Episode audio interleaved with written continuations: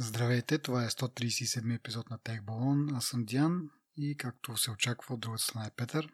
Здравейте. Първо, както е традицията, да поздравим и да благодарим нашите, на нашите патреони за тяхната подкрепа. А, всеки месец те ни даряват малка сума, с която ние подобряваме този подкаст по един или по друг начин.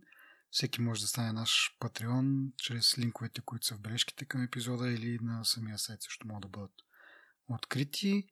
Ставайки наш патреон, ще ви споменем с добро в следващия епизод и ще получите малки интересни награди от нас. А и ще се чувствате добре за това, че помагате на един български подкаст да продължава да се бори, да съществува и така нататък. Така, започваме с новините. Като споменахме, че сме български подкаст, започваме с български новини. Първата BG базова станция заработи в София. Тя е дело на А1, но доколкото разбираме, другите оператори също са получили частотен ресурс и скоро ще започнат своите тестове. Дори за Viva.com се чува, че са готови с всичко, само чакат оборудването да, да пристигне и ще започнат своите тестове през следващите 6 месеца, мисля, че беше информацията. Всъщност това няма да е естествено достъпно за хората. Ще бъде първоначално те, тествано така по-обстойно, после докато ще мине време, докато се апгреднат мрежите, докато станат вече достъпни за хората. Аз предполагам, че ще започнат големите градове и лека по лека ще налазват, така да се каже, навсякъде. Важно е, че имат някакъв частотен ресурс, който нали, все пак е някакъв тестовиде, но нали, то това е един от основните проблеми, да, да им се освободи частоти на операторите да могат да, да използват тия, да могат да въведат тия услуги за, за нас. Окей, okay, ами продължаваме с другата тема, която е в, пак от България. Apple Pay официално вече работи в България от, от около седмица някъде. Дайте нужда да гръмнем, както са казали хората. А, е така, аз... Добре дошли в 21 век. Да, да. Изтества го вече на няколко места. Работи си доста така прилично. Тъй като миналата седмица бях в, в Гърция на почивка, искам само да обясня каква е ползата да имаш едно нещо такова. Аз цяла седмица телефона и портфела ми стояха в, в стаята. А, насякъде в, на това място, където бяхме, то беше нещо като затворен комплекс, така да се каже, и вътре всичките заведения, нали, таверни, магазинчета и така нататък. Всички си имаха пост-терминал и всички тези пост-терминали работеха с моят часовник. И както може би някои слушатели си спомнят, говорил съм много пъти за Garmin Page тук в България на, на доста места не го приемат.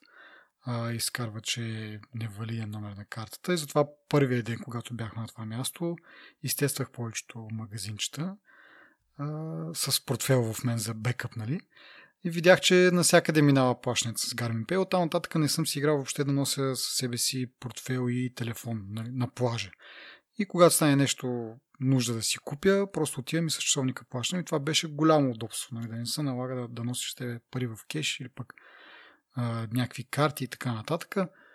Единствено и само с часовника успях да плащам. И подобна е ситуацията, нали, когато Garmin, т.е. Apple Pay, имаме вече тук в България. На практика, дори да си забравиш портфела или пък а, не го носиш с тебе постоянно, отиваш на някакви места, примерно ще си да спортуваш и ти се налага нещо да купиш просто с, с Apple Pay, може да си платиш, защото телефона винаги е с теб, абсолютно винаги. Ако говорим за това, че Garmin Pay не го приемат навсякъде, или по-скоро на доста ограничен брой места го приемат, Apple Pay, поне за сега от тестовете, които съм направил в големите вериги магазини, няма никакви грижи. Така че, да, единствено, ако някъде въобще нямат пост-терминал или пост-терминал им е по-стар и не е безконтактен, тогава вече ще бъде проблем, нали?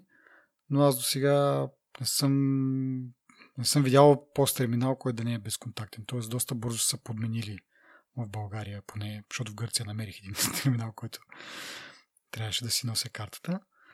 А, но иначе като цяло навсякъде са безконтактни и би трябвало да няма никакви, никакви грижи. Аз, и аз си поиграх малко с това. А, след третото плащане вече беше някакво нормално усещането. Да направим впечатление, че не ме гледат странно, което очаквах да бъде факт. И така. Някъде в Twitter някой беше питал, инфлуенса мисля, че беше питал, нали, до кога това ще е модерно в България. Не до кога ще е интересно, не е модерно.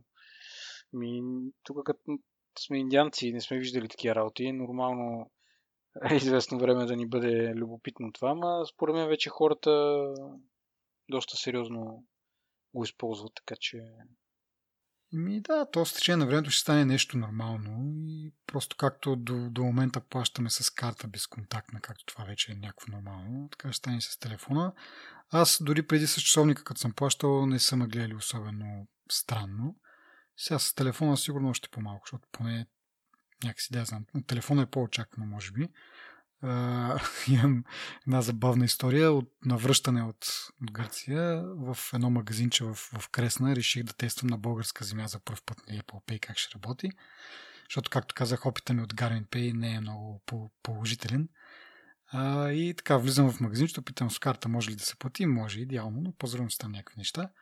И казвам ми да платя с карта. Човека ми подава нали, пост терминала и аз такъв посягам с телефона и той, ама как? Такъв леко с тряска и дръпна се леко така назад с, с пост терминала. Викам, нали, беше малко по-възрастен човек, но няма значение да е. Ма някакъв, ама как? И аз му обяснявам. И вкарал съм си карта в телефона и то е същото. За първ път ми се случва. Такъв някакъв да. леко не вярваш, нали, че ще се случи. Черна магия. И чака сега с нетърпение бележката да излезне. В крайна сметка, нали, всичко беше нали, успешно. Но освен този случай от тогава, нали, няма никакви грижи. Те повечето посттерминали на тези на големите вериги така не са изнесени пред потребителя, така че дори може да не забелязват какво точно допираш до посттерминала. Важното е, че плащането минава. Но, да. Да кажем с кои банки работи? Да, добре. Ми работи с Revolut и с uh, а, които... Работи и с Монзо също така. Монзо, а това е някакво ново такова. Той му ни за мен беше някакво... Не е ново, напротив. Всъщност, когато излезе Revolut, Монзо вече съществуваше. Аз имах, даже го бях инсталирал и се, като излезе Revolut се чудех кое от двете да избера и просто на сляпо избрах Revolut. Не знам защо. Може би апа ми хареса повече или какво. И Монзото го... Даже го пазех доскоро, го изтрих просто да не ми стои на телефона. Добре, но примерно сега като тръгнеш да добавяш карта, по принцип от волята ти дава Муни и си Револют. Можеш да си добавиш и Монзо, само че по другия начин. Сканираш, ага. снимаш си картата. Ясно, да. Еми да, аз опитах с някакви стандартни карти, например на ДСК, не ми каза, че не е поддържан все още. А, не знам кога ще стане това. Може би към есента, ако съдя по едно интервю, което и преди сме обсъждали в подкаста за, за Garmin Pay, че Fibank работят с Garmin Pay да, да се поддържа през есента. И споменаха тогава и за Apple Pay, така че може би не знам колко двете неща са свързани. По принцип не би трябвало да са свързани, но може би да, да, да правите ние същи тестове. В крайна сметка на есен да видим от Fibank, от, и от други банки. Казахме компанията, банката майка на ДСК OTP в Унгария вече поддържа Apple Pay. Така че не би трябвало да е много далече времето, когато ще могат да с някакви други нали, карти да могат да се добавят. За момента, да, малко по-така трябва да се напред с материала с тия финтех компании, за да, за да се възползваш. Ама дори не трябва да чакаш, в случай не знам не как точно работят, но с Revolut просто се регистрираш и може да си, нали, то веднага може да ти издаде виртуална карта. Дори не е нужно да чакаш физическата да пристигне, което се случва за около 10-15 дена. Така че правиш си виртуална карта и нея може да я вкараш в Apple Pay и да си я ползваш по този начин. Така че почти веднага, така да се каже, може да, да се възползват нашите слушатели, ако все още нямат Revolut. Да. да си направят и да видят какво е. Нали бях тръгнал да казвам, че нали, Android потребителите отдавна се радват на някакви такива бъгинки. За протокола само спомена обаче, че Google Pay или Google Wallet, не знам как точно се казва услугата, официално не е в България. Така че те се радват на тези услуги чрез приложения от трети страни, което нали, ти, между другото, като си с това, защото нали, на мен ми е лесно с фингърпринта, просто оставям телефона на, на посттерминала и той ми казва, е тук някакво плащане, ще го разрешиш ли и слагам. А при тебе как стоят нещата, защото ти май първо трябва да се аутентикираш Т.е. да събудиш един вид Apple Pay функционалността, да, да ти види лицето и чак тогава да го сложиш на терминала. Така ли се получават? Еми, то, понеже аз съм с този iPhone, който няма просто отпечатък, кликам два пъти на Home бутона. То не е Home бутона ми. Те му казват Home бутон, но за мен не е Home бутон. Това е да си заключиш телефона, два пъти кликам и то се появява. Само го поглеждам и го доближавам до... Реално във времето, в което го поглеждам дали се е появило това, дали съм натиснал два пъти. Да, бе, да, да. То вече ме е разпознало и ми каза доближи го само до посттерминала. Даже първия път, няколко пъти го разказах. Това е просто докато разбера какво става и явно съм бил доближен до терминала и направо си стана. Окей. Okay. Ами да продължаваме с следващата ни тема.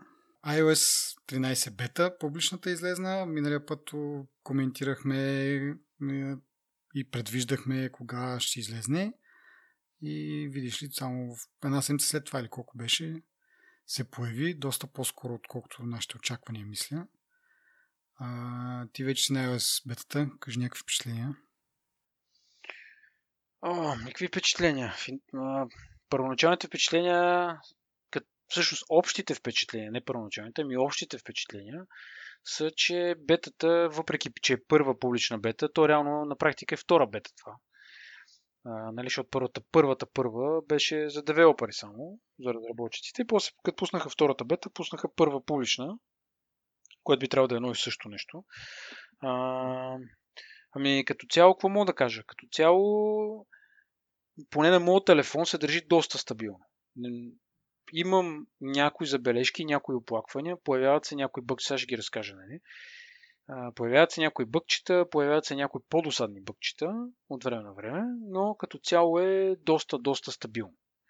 Има неща, които все още се изчистват като дизайн, видимо има неща, които не са направени, може би не са стигнали до тях да ги направят. Поне на мене ми прави впечатление, като особено тъмната тема ми е много, много странна. Мисъл, знам, че хората много време я чакат. Аз също в интерес на истината много се радвам, че съществува, но да речем, като е, като е, тъмна, като е тъмната тема, има елементи, които са и те са тъмни, които не се открояват много добре върху тъмния фон на темата. И нали, това са неща, които Apple ще изчиства в дизайна с времето, според мен. Поне до септември месец ще видим поне още 4-5 бети, може би 6. Така че има много време докато се изчистят тези неща. Те във всяка бета променят форма на бутони, картинки добавят, маха, текст променят, местят напред-назад някакви визуални елементи. Така че това винаги е било всяка година. Мисля, че нали, тази година няма да подмине. Бъговете, които виждам най-често е, до сега единственото приложение, което ми е крашвало е на Revolut приложението, което съм се опитвал да го топ-ъпна, да си сложа някакви пари. А, като натисна плюса, за да добавя пари, приложението крашва. Един път го правих, като рестартирах телефона и повече не ми е крашвало. След няколко дена ми крашна пак, но на втория, на втория път, като го отворих приложението, нали, не крашна. Това е единственото положение, което ми крашва. Досадните неща, които съм срещал, а, са, че от време на време ми се разпадат обажданията. Mm-hmm. Не е нещо, което е драматично.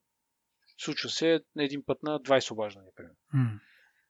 Но се случва. Досадно. Не, досадно, но не мога да преценя дали е заради бетата или е заради липса на обхват на някой от двамата. Но просто защото като се разпадне обаждането, по принцип се чува едно тът, тът, тът, нали, някакъв сигнал се чува. А пък тук просто хуп, все едно нищо не е. Все едно, едно приложението крашва просто за обаждане. Да, не мога, да, не мога да разбера дали е това или е нещо свързано с сигнала или с софтуера, нали? нали това е едно от нещата. Бъга с мейла, който е ясен, предполагам, на всички. Показвам и, че имам 5 непрочетени имейла, вътре няма нищо непрочетено после изчезва 5, става 1, 3, нали, някакво движение на цифри има, които не, не са реални. Като ми влязат истински имейли, те си се виждат, че са непрочетени, просто се добавят бройката на тия имейли към числото, което имейла си мисли, че има. Нали.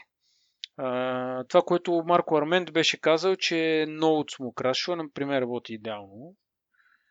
А, и не знам още какво беше. Мисъл, нито една програма не ми е казала, че не може да работи на iOS 13. а, по-бързо се отключва, анимациите са анимациите са по-меки, по някакси как да кажа, по-бързи са самите анимации.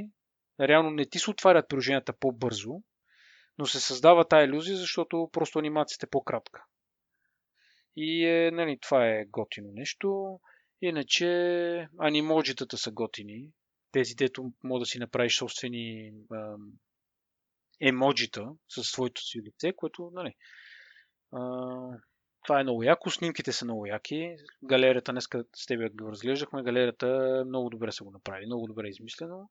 Там не съм намерил нито един бък в интересни сината около снимките. Аз очаквах там да има най-много проблеми, защото като имаш 2000 снимки или 5000 снимки и като почнеш да зумваш, да зумаутваш, да не знам си какво да правиш, нали, очаквах, че там може би ще има някакви гличове, няма нищо там. Bluetooth устройствата ми работят идеално. Чух от един приятел, който има пак iPhone 10s и пак с AirPods. Чух, че има проблем с закачането на AirPodите от време на време. При мен не е имал никога такъв проблем. Аз ги ползвам всеки дневно почти. Кажи за тъмната тема, има ли го този проблем, който го коментирахме, че има такова насичане при по-бързо скролване? на, на този моят приятел на iPhone го видях това, но не мога да разбера дали, понеже му беше малко батерията и според мен има, още не е доискусорен тротлинга. Според мен. И наистина се вижда едно накъсване такова на парчета общо взето. Но... А твоя аз... телефон това не си го забеляза. Аз не съм го видял, не. Даже в момента, че да колко батерия. В момента имам 25% батерия и си се скрова нормално. Нали. Това, което по принцип самия OLED има такъв проблем, който не е свързан с просто дисплея, защото е OLED, е, е възможно да има а, на черния фон и бели букви. Като го скроваш, е възможно да има белите букви да се преливат неестествено, да изглежда преливане, такова се едно е замазано такова. Зависи едно блур някакъв. Но, но това се случва, аз съм го виждал и на Samsung телефон. Да, несъмнено, а то точно това е идеята, нали, която преди говорихме, че те просто пикселите на при OLED, като, се, като е черен на лицата, който трябва да изобразят, те просто се изключват. И като се появи нещо, което трябва да всъщност да изобразят, има го този проблем, че нали, докато запалят един вид, отнема някакви. Те са милисекунди, нали, но явно са достатъчно за да се усети от човек. А, нали. Аз и, и това ми беше много интересно, дали по някакъв начин, въпреки че това е нали, проблем на OLED като технология, дали Apple не се измисли някакси да, да го преодолеят това, защото и в началото, когато пуснаха OLED, имаше доста неща като недостатъци по принцип на технологията, но те бяха измислили как да ги преодолеят и това се водеше най-добрия OLED екран.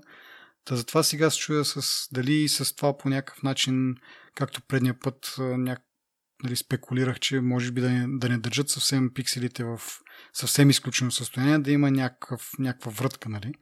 Да заобиколят това, хем да е черно, хем да по-бързо да се включват или да не са напълно изключени, за да могат да изобразят по-бързо. Еми... Това е нали, лично мое, нали, аз не разбирам нищо от дисплеи и такива неща, то затова си, си има някакви доста по-подготвени хора но нали, беше просто мое предположение, евентуално дали могат да го оправят, защото нали, едно е това да е проблем на OLED и някои приложения да са просто тъмни и ти сам си избираш да ги ползваш тия приложения в, в, нали, в, ам, в този режим и си понасяш последствията. Друго е по да ти пуснат официално а, такъв изглед на операционната система, нали, който е цял, цялата операционна система става тъмна и там приложенията също. А, и, и това нещо да го имаш като проблем е малко по сериозно и по някакси нетипично. Затова се зачуих дали евентуално са намели решение на този проблем. Ми, честно казано не виждам. Даже точно в момента, като отидеш в Settings и всяка една категория, които са Mobile Data, Personal Hotspot, Wi-Fi, Bluetooth, те са, значи, то е един черен фон е цялото нещо и всяка една такава категория е на един сив фон.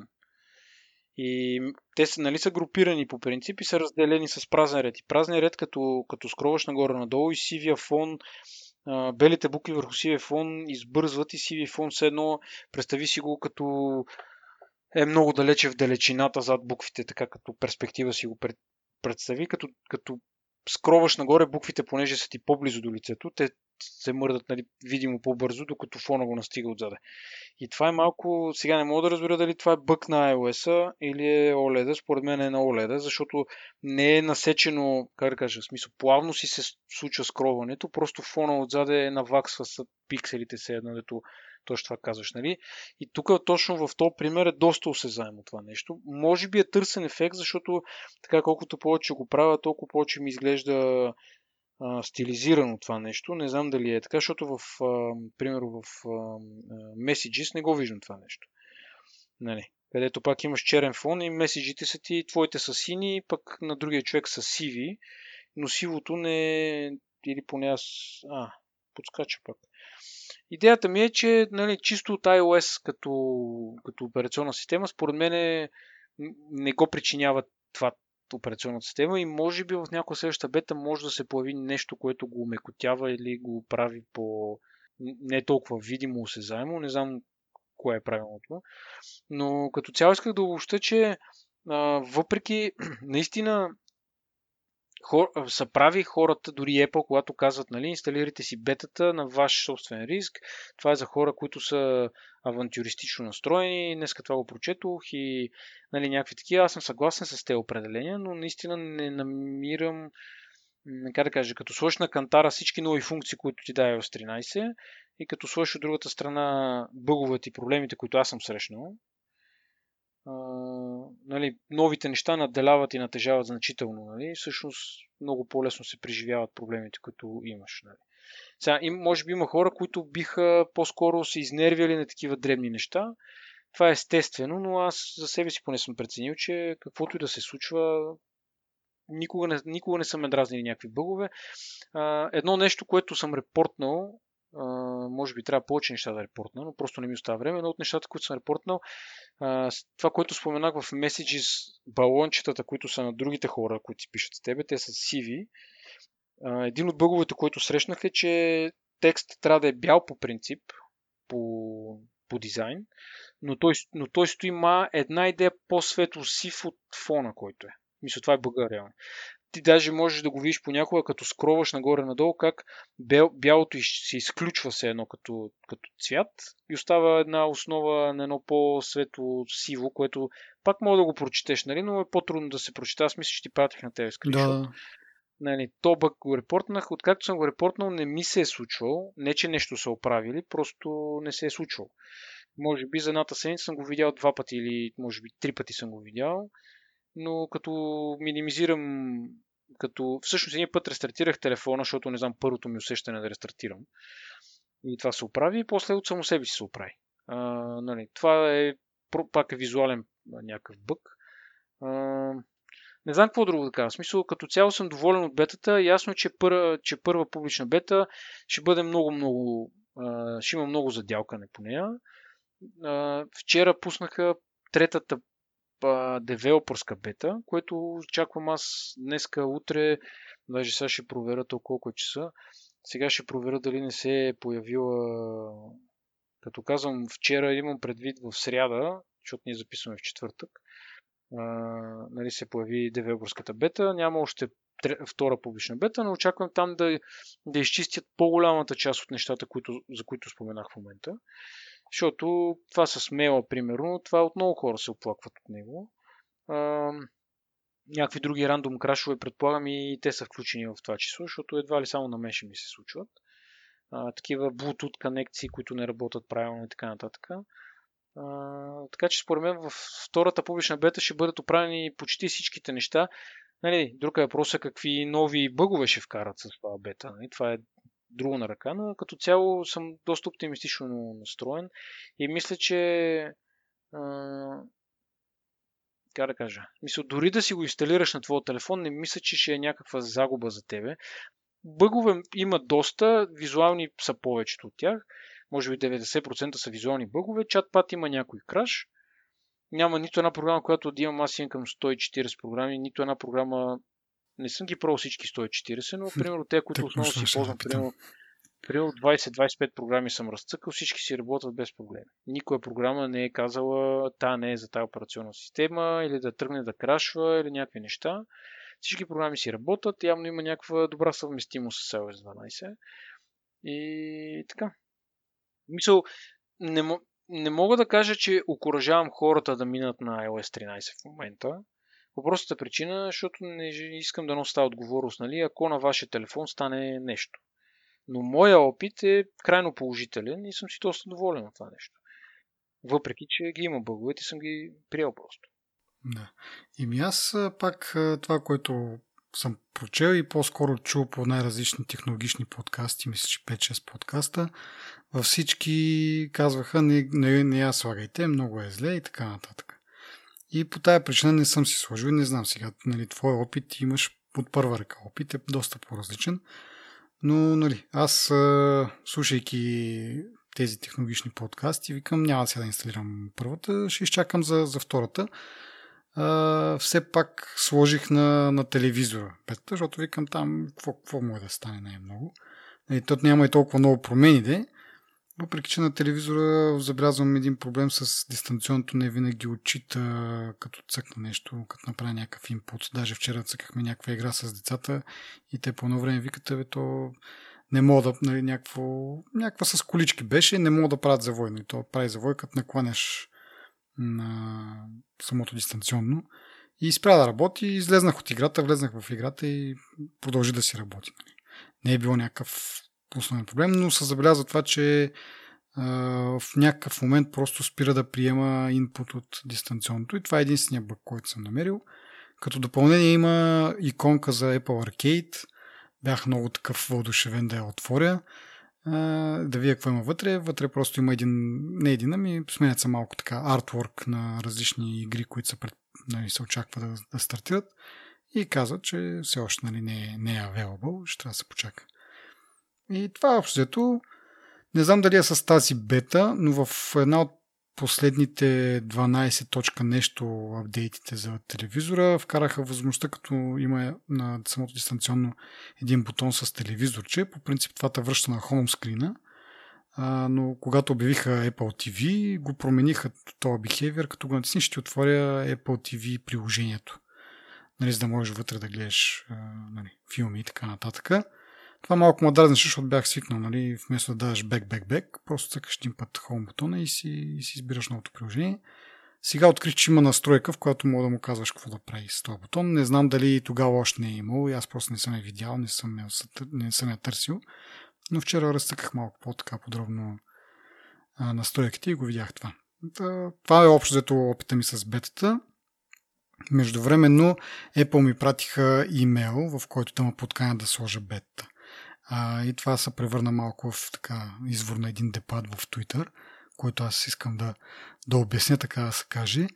Нали, имайки предвид тази информация, която имам, като пак да кажа от различни подкасти и различни статии, които съм чел, че бетата още не е готова така за масова. То, то за масова потреба бета нали, малко смешно звучи, но той защо не е планирано да. за масово. Но въпросът е, че на този етап, в който нали, има доста бъгове, така да се каже, и вероятно нали, сега ти, ти изпитваш някакви доста такива повърхностни, така да се каже, като изключиме това с разговорите, но а, нали, от информацията, пак да кажа, която аз имах, е, че е доста зле бетата и в същото време Apple а, ти пращат имейл да си сложиш бетата, ми стори малко не на място. Разбирам, нали, да, да мине първата бета да мине тази публичната, да се отстранят по-сериозните бъгове и след това вече защото в началото ти така или иначе, който си сложи бета, това ще бъдат най-големите ентусиасти, най-големите ти фенове и хората, които, както каза и ти в Twitter, имат нагласата, имат ентусиазма да, да тестват, да репортват бъгове и тези бъгове съответно да се оправят. И вече, когато тази основна публика вече направила своя принос нали, и се поправи малко операционната система, тогава според мен има смисъл ти да пуснеш а, някаква така рекламна кампания един вид, повече хора да сложат и вече да изтестват а, доста повече такива по-специфични случаи. А не още от самото начало, когато нали, има доста неизгладени ръбове, да, да дойде масата народ и, и да стане едно голямо меле. Общо взето. Аз така си го представям. Сега, може би... Ама, според мен, знаеш къде ти е грешна на тебе теорията? Първо, тази бета никога, никога не е била предвидена да си я използваш на всеки дневния телефон. От, първо. Не, първото е друго, че ти няко... миналата година беше на бета, нали? Mm-hmm. Тая година не си на бета. Apple вижда, че не си на бета и те подканят. Миналата година си тествал за нас, като презумцията е, че ти си го тествал на устройство, което ти е за тестове, не ти е дневния телефон, нали, така, така, така. И ти на дневна база си разцъквал тестовия си телефон с идеята да търсиш бъгове и да ги репортваш на Apple, за да се фикснат по-бързо, нали? Това, че аз, примерно, съм си сложил iOS 13, даже ако трябва да съм откроен, миналата година съм репортнал само един единствен бък на първата бета, мисля, че беше, и 6 бети или там колко бяха 7, не съм репортнал нито един бък, нали? Което е тъпотията от моята гледна точка, защото аз нали, наистина го използвах. То първо, че беше сравнително стабилно. Та, аз съм го използвал просто за да имам новите функции, нали, да се мине на телефона веднага. Нали. Това е една друга болест. Но идеята е следното, че очакването на Apple и на всеки човек, който пуска бета версия, че ти няма да го използваш това за основната си работа на дневна база, а ще го ползваш за да тестваш. И Apple с тази цел те подканят, нали? Бе, ти миналата година си ни тествал, тествай и тази година. Та виждаме, че тази година още нямаш, че си на 12 там, 1-3. Просто тествай и тази година. Това е идеята според мен. Не е идеята да ти казват, те нямат, защо, защо те трябва да чакат да, да, да се изчистят бъговете, за да ти спратят на тебе invitation. Кой ще ги изчисти тия бъгове? Кой ще ги репортне? Ими точно така казвам, че тия хора, които са ентусиасти, са сложили бетата без да ги подканят, нали, като тебе. Всеки човек, който си сложи бетата, той човек трябва да се бръзе ентусиаст. Няма човек, който да си е сложил бетата и да кажеш, ами той е бизнесмен и бизнеса му, нали, телефонът, който си работи по цял ден и си е сложил бета. Няма такъв.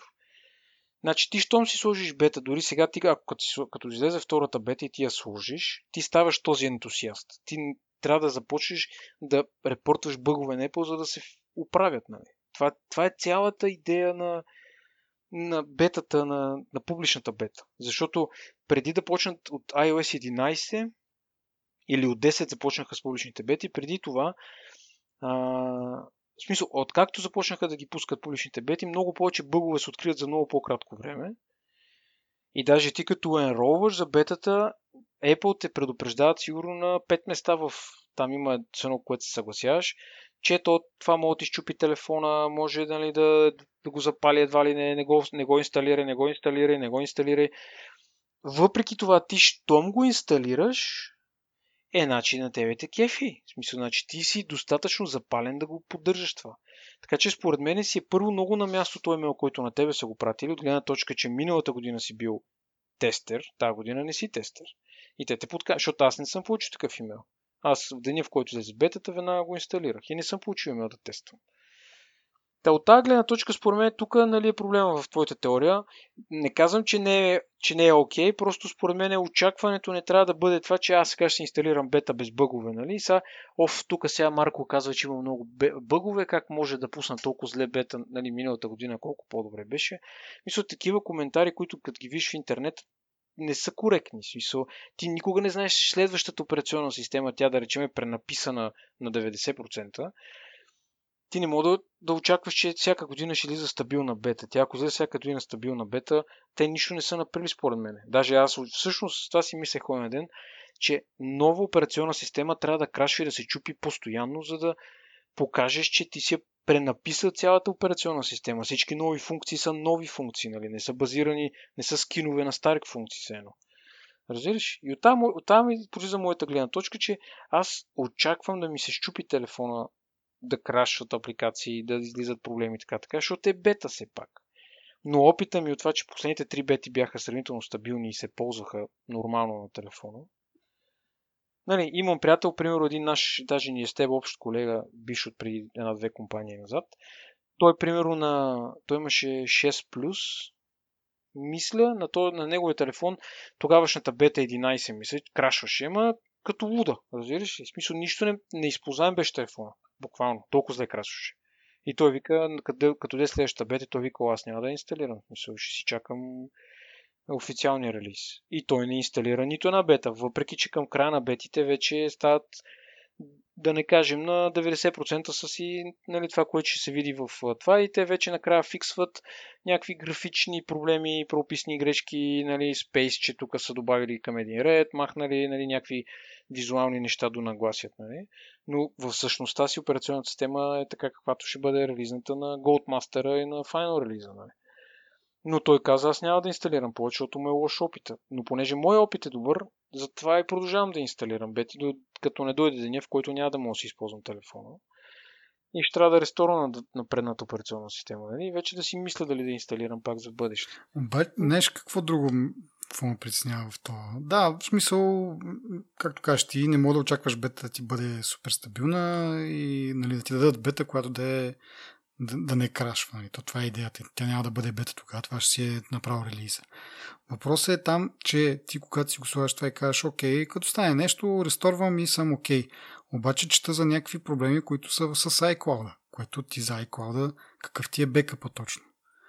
В имаш някакъв, днес точно четах, някакъв тип съвсем случайно забелязал, че всички снимки са му били затрити преди няколко дена. И нали? то там поне това е добре, нали, че са просто изтрити и с едно ти си минал и си казал delete, обаче те отиват в една друга папка и имаш 30 дена да си ги ресторниш. И той е забелязал през примерно след една седмица. Сега, нали, а, може да се поспори колко често си гледаш снимките и дали ще забележиш това нещо, но представи си, че го, ги беше затрил безвъзвратно тези снимки. Нали, отидат в тази папка директно, както днеска с тебе гледахме тези снимки, ти имаш 2000 снимки, аз имам 6000 снимки, 30 гигабайта снимки от преди да я знам, от преди повече от 10 години снимки имам на телефона и изведнъж да ми ги затрия в тази бета. Какво правим тогава? Е, това е нали, моят основен страх да кажа, така да кажа, и това е основното нещо, заради което не си слагам бета, защото не просто може да ти скапе телефона и ти просто с един рестор да си го правиш и ще си загубил просто някакво време да ресторваш, примерно един час там да преинсталираш системи, но може да загубиш реални, реални данни. Не знам ако направиш бекъп на, на компютър с iTunes, който би трябвало по принцип да ти сваля и снимките, след това като ги ресторнеш, дали няма да каже, бе, чакай, бе, аз имам по-нови данни, в iCloud, които казват, че тези снимки трябва да се изтрити и пак да ти ги изтри. И какво правиме тогава? Ами аз това, което правя, първото нещо е да си направя бекъп на, в iTunes и да си сваля последния подписан имидж от Apple, който е за сегашната актуалната операционна система. В този случай е 12.1.3. И това, което миналата година борех като проблеми е, защото тогава нали, имах и проблеми с дисплея и вече там имаше хардуерен проблем, който аз бях убеден, че от бетата. Та тогава ресторвах на морето, като бях и, никога, и не съм загубил нито, едно, а, нито една снимка. Но доста голям бекъп беше направил на Да, то на практика, примерно ако имаш 30 гигабайта снимки, бекъпа ще е 30 плюс, нали, с другите неща. Въпросът е, че сега има някакви промени по iCloud, както казах. И нали, някакъв бък може да го засегне това, както се случва с този човек, но ли може да има нещо по-сериозно. И тогава не знам то бекъп от iTunes дали ще спаси, защото ако каже таймстаймпа на това действие е след бекъпа и ти явно си решил да си стриеш снимките, значи ще ти бъдат изтрити. Еми да.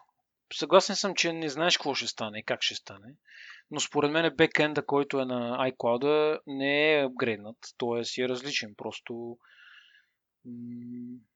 не знам, честно казано, по този въпрос не, не съм мислил, не съм и чел проблеми да е имал с това нещо.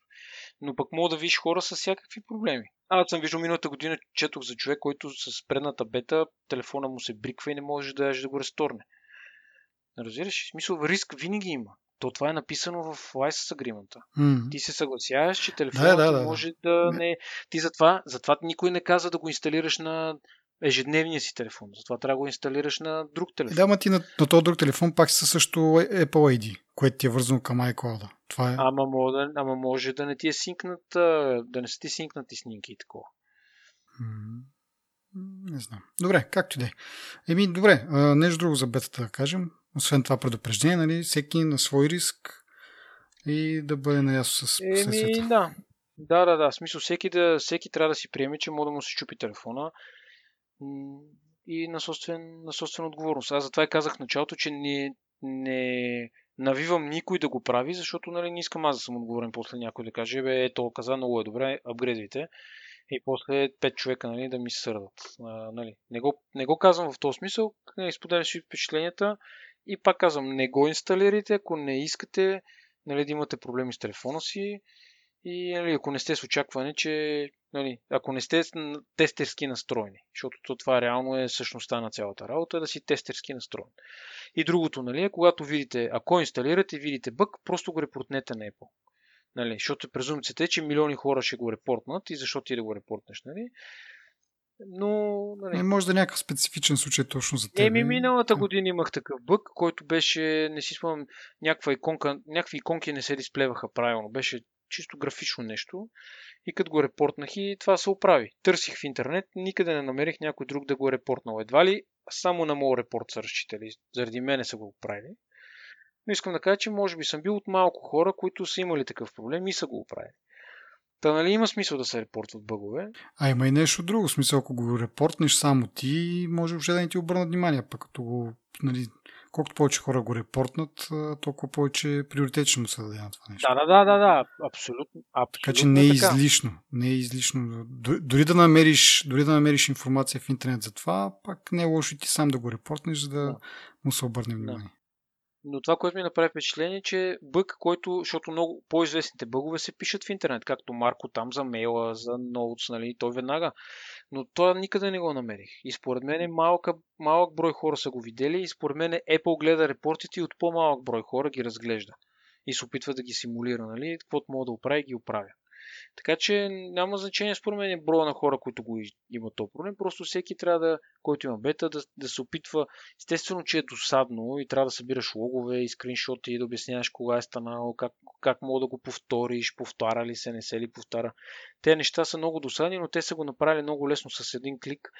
Веднага, мисля, много лесно се попълват нещата. Има едно поле само за писане на ръка, така че не, две полета.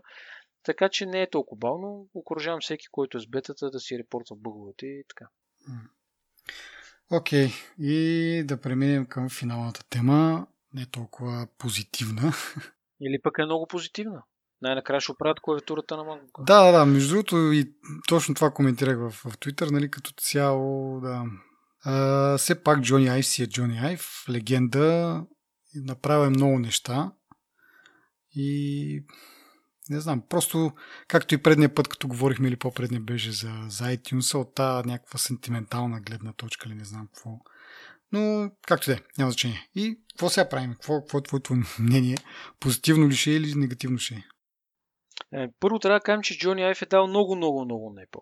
Мисъл, от 96-та година мисля, че работи в компанията, даже ако не и 5-та година. По-голямата част от, от дизайните... Не, мисля, че на... даже дори 92-та защото някъде четох, че той е бил 5 години в Apple, когато Стив Джобс се завръща. Стив Джобс се връща 97. Да. Тоест Добре, 92. Не, не бях сигурен за годината, да, няма но да речеме много години, 30 години близо. Идеята е, че този човек е дал цялата цялата си младост и е реално... Целият си живот. Почти целият си живот е дал за Apple, наистина. И е наистина по-голямата част от нещата, които той е измислил като дизайн, са много яки всички дребни елементчета, дето всъщност това беше нещото, което от, открояваше Apple от другите от конкуренцията, дали за телефони, дали за таблети, дали за нещо друго. Просто древните детайли, които се появяха хардуерно, начина по който бяха пипнати, нали, смисъл. Те подробности всъщност много открояват, открояваха Apple, защото сега не съм убеден, че това е така в момента, но открояваха Apple на времето, нали, и това всичко се дължи на, на него. Идеята ми е, че наистина той е дал много Apple. Наистина е имало неща, които той е направил, които не са били успешни, като клавиатурата на MacBook. Според мен е, това е абсурдно. Дълго време тази клавиатура не може да бъде оправена, да бъде измислена да, нали, да работи. Имах а, щастието, наклонена черта, нещастието да разцъквам един MacBook преди, може би, един месец, два месеца Клавиатурата е най-гнусното нещо, което съм пипал някога. Заклевам се, значи клавиатурата е толкова гадна, че почти аз не усещах да има, нали знаеш, като натиснеш едно копче на клавиатурата, то като се връща и това се нарича фидбек. Мисъл, пръстът ти разбира, че е, мозъкът ти разбира, че пръстът е натиснал копчето, нали? Докато фидбека на тази клавиатура е много малък. Много, много малък. И, и, и то се чува едно тракане такова, като не знам как да го обясня, смисъл, не знам с какво да го сравна. То не е като на клавиатурата, като пишеш на iPhone, нали, като те пусна звука, че едно такова так, так, так, да. так, так, нали. Чува се едно подобно тракане, но то е механично това тракане, не е звук от, от колонките им предвид. По принцип всичко останало му е сравнително окей, okay, нали, като мах, изключим това, че има само два USB порта, USB-C порта и, и един сериожак и нищо повече няма. Нали? Като цяло дизайна, който се опитва, накрая, който се опитваше да пушва, да бута Джони Ай, според мен беше малко а, прекалено далече от реалните възможности на хората, според мен. Mm-hmm. Въпреки, че чувам критики за това, че за, за новото ренде на нали, новия Mac Pro, на мен пък ми харесва този компютър. Нали, друг, друг е въпроса с решението нали, най-низкия клас да бъде нали, толкова смотан като характеристики, като параметри технически. Нали? Но чисто дизайнерски направен, направен компютър е, за мен изглежда много добре. Да, да. Като изключим, че в София, примерно, той ще трябва да го чистиш между 3 и 4 часа сигурно, всяка една дупчица с клечка за уши да махнеш прахта. Нали? Това е едно на ръка. Но като цяло, като дизайн, като външен вид на мен ми харесва но нали, всичко с минусите си като цяло. Да. И ми, как да го кажа аз сега, а, да, дизайна може би не е най-добрия, но пък да го сравним с предния Mac, не MacBook, а предния Mac Pro, който беше един действително много красив компютър, много така миниатюрно направен, много готино да го гледаш и много така с интересно а, направен с охлаждане и така нататък но в крайна сметка цялата тая красота и елегантност с, нали, резултата беше, че те не можеха да го апгрейдват. И се наложи да, да се върнат обратно на общо дизайн, така да се каже, от преди колко години там е, беше предния MacBook. 2012, примерно, то предишното ренде и сегашното ренде. Нали? А, но това исках да кажа също, че безспорно голям гений но нещата, които се случват, се случиха както трябва нали, в, в дизайн такова, е дизайн направление, когато той си е партнирал с Стив Джобс. Нали, сега в ретроспектива може да, да се види, че може би Стив Джобс не е бил най-добрият дизайнер на света, нали? но той е имал тази, да знам, имал е тази визия и точно нали, това за всяко да има хиляда нета – а, явно Джобс е бил голяма спирачка през времето, когато са работили заедно, защото сега виждаме в прилипсата на Джобс какво се получава. Джони Айв прави така нещата, както той ги вижда и ги иска да станат и с неговата визия, нали, да бъде максимално по-тънко нещото, максимално красиво, не толкова функционално, сколкото визия, нали. И както каза ти с клавиатурата, това е директен резултат от това, че Джони Айв иска, примерно, компютрите са максимално тънки. А, другия пример, пак както казах с Mac Pro, той е наистина много красив компютър, но в крайна сметка не това се иска от една workстанция, нали, която ще ти върши тежката работа. Не да, да ти седи нещо красиво на бюрото, защото ти не работиш на... Нали, този компютър не е за рецепция някъде на някаква фирма, нали, да се показва колко е красив. Този компютър е да го сложиш и той да бачка като ненормален, да, да рендърва там 4K, 8K. Нали, по това време може би не е бил чак такъв проблема да е, но сега вече това са проблемите, които се сблъскват професионалистите. А, така че Джони Айв наистина много е дал на Apple, но то е било, когато е било в колаборация с, с Стив Джобс и с някой, който малко по-така свързан с и малко по-прагматичен. Не знам как да го обясня. Сега, откакто нали, Стив Джобс почина, пълен контрол на, на Джони Айв и виждаме какво се случва. И затова, както каза ти, може би не е чак толкова негативна тая новина, че той си заминава.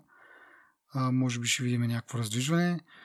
А, от друга страна съществува нали, тези слухове и това, не точно слухове, но това, че той така или иначе в последните 4-5 години не е много вързан с индустриалния дизайн на продуктите, повече се е занимавал с архитектурата на, на Apple Park и някакви такива странични проекти. Това също до някъде според мен е истина, но в крайна сметка той си е поставил подписа образно казано, под всеки един дизайн. Въпреки, че може да не е бил той единственият човек, нали? то така не, че той не е единствения в, това, в дизайнерския тим и може да не е бил чак толкова нали, въвлечен в а, ден да, за ден да прави дизайните и да участва там в някакви дискусии. В крайна сметка той е бил с титлата главен дизайнер и каквото излезе от тази компания носи и неговото име и неговото одобрение. Така че колко е бил инволвнат, колко не е бил инволвнат, в крайна сметка според мен е заминаването му ще бъде за добре. Имайки предвид и какви са слуховете сега, нали, и какви са снимките за последния iPhone с това квадратно нещо отзаде ужасно. Да, като цяло аз, аз си мисля, че е за добре, не за друго, не че имам нещо против Джони Айв, просто от време на време е хубаво да има промяна на такова ниво в големите компании. Най-малкото визията за самата компания, за конкретния отдел, айде в този случай, се променя драстично и с свеж поглед можеш да дадеш по-добро мнение за това какво трябва да се направи, за да компанията да тръгне в някаква положителна посока. Ние знаем Apple в последните една, две, да не кажа три години, са в едно такова безтегловно положение, което нито са напред, нито са назад. Верно станаха трилионна компания, но това не означава нищо. Нали? Според мен Тим Кук няма това влияние, което имаше Стив Джобс на времето и не може по този начин да, да упражнява този контрол. Най-малкото той няма тази гледна точка и това виждане за нещата, как трябва да се случват нещата, за да може адекватно. Защото Стив Джобс, всички сме чели за Стив Джобс, че той понякога е бил дори гъс. Той отива и казва, искам това да стане, ма не може да стане. Не ме интересува, трябва да стане. Мога да спите тук един месец, ще стане. И на края на месеца те наистина го правят това нещо, или там на края на срока. И хубаво ли, за хубаво ли, за лошо, те са постигнали някакъв резултат. Според мен Тим Кук няма това влияние върху нито дизайнери, нито инженери. Нали. Не, той, той дори да има това влияние, дори според мен тук въпросът не е дали си гъс или не, а в крайна сметка да, да знаеш какво правиш. Тоест, в, та, в това нещо, в което съм месиш. Нали. Тим Кук са му съвсем други квалификации, така да кажа. Той е operational guy, той се справя там с supply chain, всичко да върви по мет и масло, но той няма, няма го това усещане за как, какво е добър продукт, нали, да има тази интуиция и така нататък. Всичко, което един, пак да кажа, не точно дизайнер, но защото Стив Джобс не е пълната смисъл на думата дизайнер, но той е имал някакво такова усещане за нещата по-прагматично, какво би се, какво ще се ползва, кое как се ползва – и той според мен е бил котвата на, на, на Джони Айв, който действително е сигурно е бълвал много страхотни идеи и Стив Джобс е бил този човек, който е казал това ще се получи, това няма да се получи, това е прекалено, еди какво си. А, и Тим Кук го няма това според мен, това усещане и то вкус ли, не знам как да го нарека това нещо, но той го няма това нещо. И затова Джони Айв му е дадена пълната свобода да прави каквото си иска, виждаме какво се случва нали, в, в това. И да, смяната сега може би ще донесе.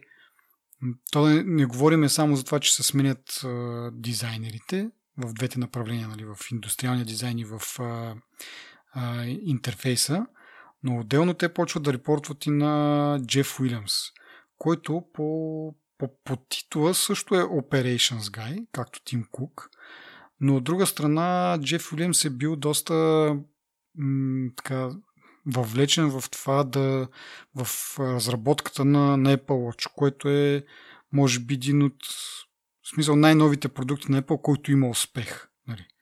Като, се зам... да, като се замислиш. Да, и може би не е случайно. Нали? Там, е, там Джони Айв отново нали, е основният дизайнер, но в случая имаме Джеф Уилямс, който е ръководил от самото начало проекта и може би той е бил тая успешна котва, която е внасяла малко прагматизъм и въпреки, че не, не е успял нали, да предотврати златния часовник, все пак, крайна сметка, часовник е един успешен продукт. Така че сега тези хора, които репортват на него и въпреки, че а, титлата му е главен а, operational там офисър, той по-скоро е някакъв такъв главен продукт гай, защото те в същото време повишават а, още един човек на име м- Сахиб Кам, Кан, мисля, че му беше името. Той става старши вице-президент по операциите което на практика ти имаш един път COO и един път имаш и старши вице-президент, които на практика работа им е една и съща. И на, реално този вице-президент ще върши това, което са day-to-day нещата, задълженията на CEO-то, а CEO-то е такъв само по титла и в крайна сметка той става един как кажа, като главен продуктов менеджер или нещо това, от който ще съблюдава това нещо, този процес да се случва дизайнерите да не, да не се впускат в някакви прекалени фантазии и да правят някакви продукти, които са нали, наистина много красиви, но в крайна сметка трябва да бъдат и функционални.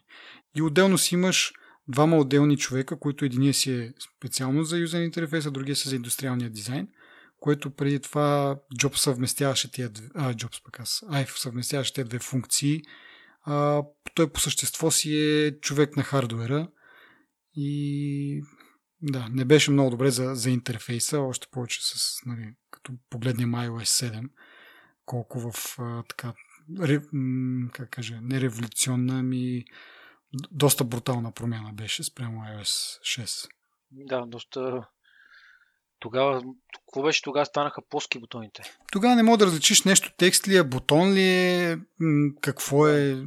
Беше доста така драстична промяна наистина. Да кажем, че от една страна, нали, дълго време като си бил с по, по един начин е било и си търсиш някаква промяна, ти залиташ в другата насока, нали? И е, доста драстично. По течение на времето почнаха да, да вършат малко назад и поправиха нещата. Но пак да кажа, Джони Айв, той си е човек на хардуера и не може да се очаква от него да бъде перфектен и в, и в двете. Затова сега е много по-добре по ситуацията, в която имаш двама човека отделно, които са отговорни за, за тези две направления. И пак да кажа, докладват на, на пръв поглед малко нелогично на човека, който се грижи за операцията на Apple, но това според мен е само някаква титла – и да се надяваме, че следващия дизайн на iPhone няма да бъде толкова смотан. Ох, това е... Не знам. Един колега ми вика, бе, какво мислиш за новия дизайн на iPhone? Викам грозотия. То няма какво да кажеш. Мисля, наистина, наистина не ми харесва, но пък има една друга страна, че Apple се опитват да придържат новите дизайни на телефоните си около това, което имат в момента. Нали? Така че това е естествено да бъде подобно. Просто това натискане от страната на конкуренцията да има повече камери, да се еди какви си тия камери, да снима по едикъв си начин, нали? Нещо, което на времето беше сила на Apple, сега не е. Сега, сега, сега са догонващи определено от към камерите. Това е безспорно. Тия три камери, ако снимат, ако снимат много добре, може би грозотията ще се позагърбим. Но именно предвид, че и за десятката говореха, че камерата му е грозна, не знам си каква. Всъщност не е болка за умиране. Да, бе, ти в крайна сметка не седиш по цял ден да си гледаш гърба на телефона, ти гледаш дисплея, отзади не те интересува какво има. Но някакси така принципна гледна точка. не знам как да го кажа. Да, бе, да, ми е ясно, че наистина е грозен, но все пак. А, и, има нещо и друго, което искам пак да се върна на, на Джони Айв, неговото напускане. Както казах, той на практика получи една титла Chief Design Officer преди 4 години. Специално се връщах назад да видя в нашите епизоди какво сме коментирали. Общо теориите бяха две тогава. Или ще напуска, или това е първата стъпка от напускането му, или ще става, или го готвят за CEO. Нали? Сега вече виждаме нали, каква, е, каква е била идеята, но в крайна сметка и той не може да очакваш един човек да върши цял живот едно и също и и като погледнеш и, както каза и ти за, за дизайните, че в последно време са почти едни и същи, а, и този човек, той иска да, да върши нещо интересно, да върши нещо ново и вече Apple не може да го предложи това. В смисъл такъв, че той каквото е могъл да направи за компанията, все пак това е компания, която прави компютри, прави телефони. Нали, той иска да, да, да, дизайнва неща, които ще са, нали, ще се ползват малко повече от 2-3 години. Защото ти сега купуваш си телефон, нали, новия дизайн, новия дизайн и след 2-3 години вече хората търсят още по-новия дизайн. И някакви такива, това е един вид някакво мимолетно нещо, което много бързо му минава модата, докато той не веднъж е казал, че иска да дизайнва някакви такива по-постоянни неща. Така че разбираемо, че иска да, да си тръгне и това, както казах, започнах нали, с това, че преди 4 години явно е направил първата крачка, като последният му проект е всъщност Apple Park, който наистина ще, ще остане, не знам, стотина години, може би тази сграда ще просъществува, не знам да има. Така че той, той излиза точно на, в точното време. Нали? Завършен Apple Park, създава се там нова фирма, която има доста странното име, Love, From или Love нещо от този род. И казва, че ще продължава да работи с Apple. Колко това е истина, колко е замазване очите, аз предполагам, че може би ще съветват с него по някакви основни въпроси. Едва ли нали, всеки ден и той ще има, нали, той сега няма чак такова участие всеки дневно, така му ли когато си има собствена фирма и има някакви други клиенти. Но предполагам, че така общо като стратегия може би ще се допитват до него. Така че не е разделата някаква такава изведнъж, но пак ние така че надеждата ни е, че вече ще има нова, нова свежа кръв с нови идеи и да видим малко раздвижване, най-малкото поправяне на грешките. Първата от тях, нали, с Mac Pro, както казахме, не е особено красив, но в крайна сметка важното е да ти върши работа. А, сега чуват се слухове за нов дизайн на лаптопите, така че и клавиатурата може би ще бъде оправена.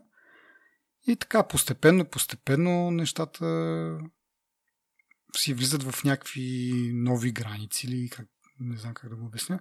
Въпросът е дали ще видим нещо ново. Или само ще видим поправка на старите грешки и някакви малки итерации. Защото го има и нещо друго. Apple в последно време все повече става компания не толкова на хардуера, колкото на услугите. Така че може и това да е изиграло някаква роля в на, нали, напускането и в нали, плановете на, на Джони Айв. Защото той с течение на времето все повече и повече ще и губи власт в тази компания. Ние мисля, че още тогава го коментирахме това, преди 4 години се върнах този епизод. Хора не го търсете не го слушайте, защото... Нали. Но като разсъждение там има и такива, че малко по малко той хардуера отстъпва място на софтуера, защото ти в крайна сметка имаш един дисплей, и една рамка, да кажем, около него. Нали, освен в крайна сметка да стане просто едно стъкло, както гледаме по фантастичните филми. Но в крайна сметка хардуера все по-малко, не знам, приоритет може би има, защото сме достигнали някаква форма, която е, така да се каже, оптимална. И от тук нататък софтуера, който работи върху този хардуер и реално му дава живот. И вече последната, поне за сега да е стъпка, са услугите които просто този хардуер е някакъв, някакъв съд, някакъв преносител на, на услугите, чрез които, нали, както казах, Apple вече все повече и повече набляга на тях. И може би няма място за... Не са нужни гении, за да, за да правиш правоъгълни телефони. Нали? Трябва да, трябва да знаеш какво се харесва според мен и трябва да можеш да насочваш това харесване на хората в определена посока, както умееха да го правят едно време. Да, еми пак да кажа, моята надежда е в Джеф Уилямс, който е показал за сега с Apple Watch, че може би има някакви такива характеристики и да видим нататък вече какво се случва. Защото, нали, пак той Operations Guy, Operations Guy, но нали, на, на този етап трябва да се има в предвид, че всъщност е, Apple не е едновремешната Apple, която наистина а, прави компютрите и, и телефоните такива вещи, които хората ги желаят да ги имат, но в същото време а, на, тогава в началото бройките, които е трябвало да произведат, са много по-малко от сега. Сега, освен, че трябва да го направиш то телефон или компютър или каквото да е, да е желан от хората, трябва да измислиш начин да го доставиш в някакви огромни количества. И на този етап това се прави от Operations Guide. Трябва много добре тази машина да, да работи в колаборация дизайнери, operations, инженери и така нататък, за да може един продукт, крайна сметка, точно на дата, която те са запълнали преди две години, да бъде пуснат. да. Но ми се ще накрая само да, да кажем, нали, че ние така доста негативно си изказахме срещу Джони Айв. А, точно това не ми беше целта на мен, mm-hmm. защото наистина този човек 30 години е дал Apple е това, което е, точно заради него бих казал и, и Стив Джобс. И дето ти каза комбинацията между него и Стив Джобс. Нали. Но той има, може би, 50% от заслугите, на, от постиженията на компанията са свързани с него, ако не и повече. Защото наистина не е само с хардвер, ми има и софтуер, нали? Той трябва да е едикъв си, за да стане едикво си но той според мен има основна заслуга е да Apple да е тук, нали, да е тази компания, която е и да е толкова успешна и така. Да, да, на, напълно си прав, може би наистина малко по-негативно излезна. Наистина това не отнема от неговата гениалност. Въпросът е, че тази гениалност трябва да бъде по някакъв начин обоздана.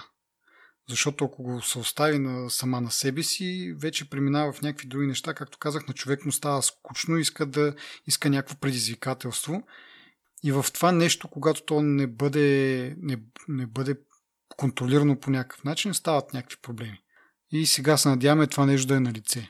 Пак да кажа, с, в лицето на Джеф Уилямс и на Алан Дай и Еванс Ханки. Да. И така, това ли е от нас? Мисля, че да. Ако този епизод ви е харесал, може да го препоръчате на вашите познати, да сме полезни на повече хора. Ако нещо не ви е харесало, може да ни пишете. Знаете, имаме най-различни канали за комуникация. да ни подскажете какво може да подобрим. И така, чао, до следващия път. Чао.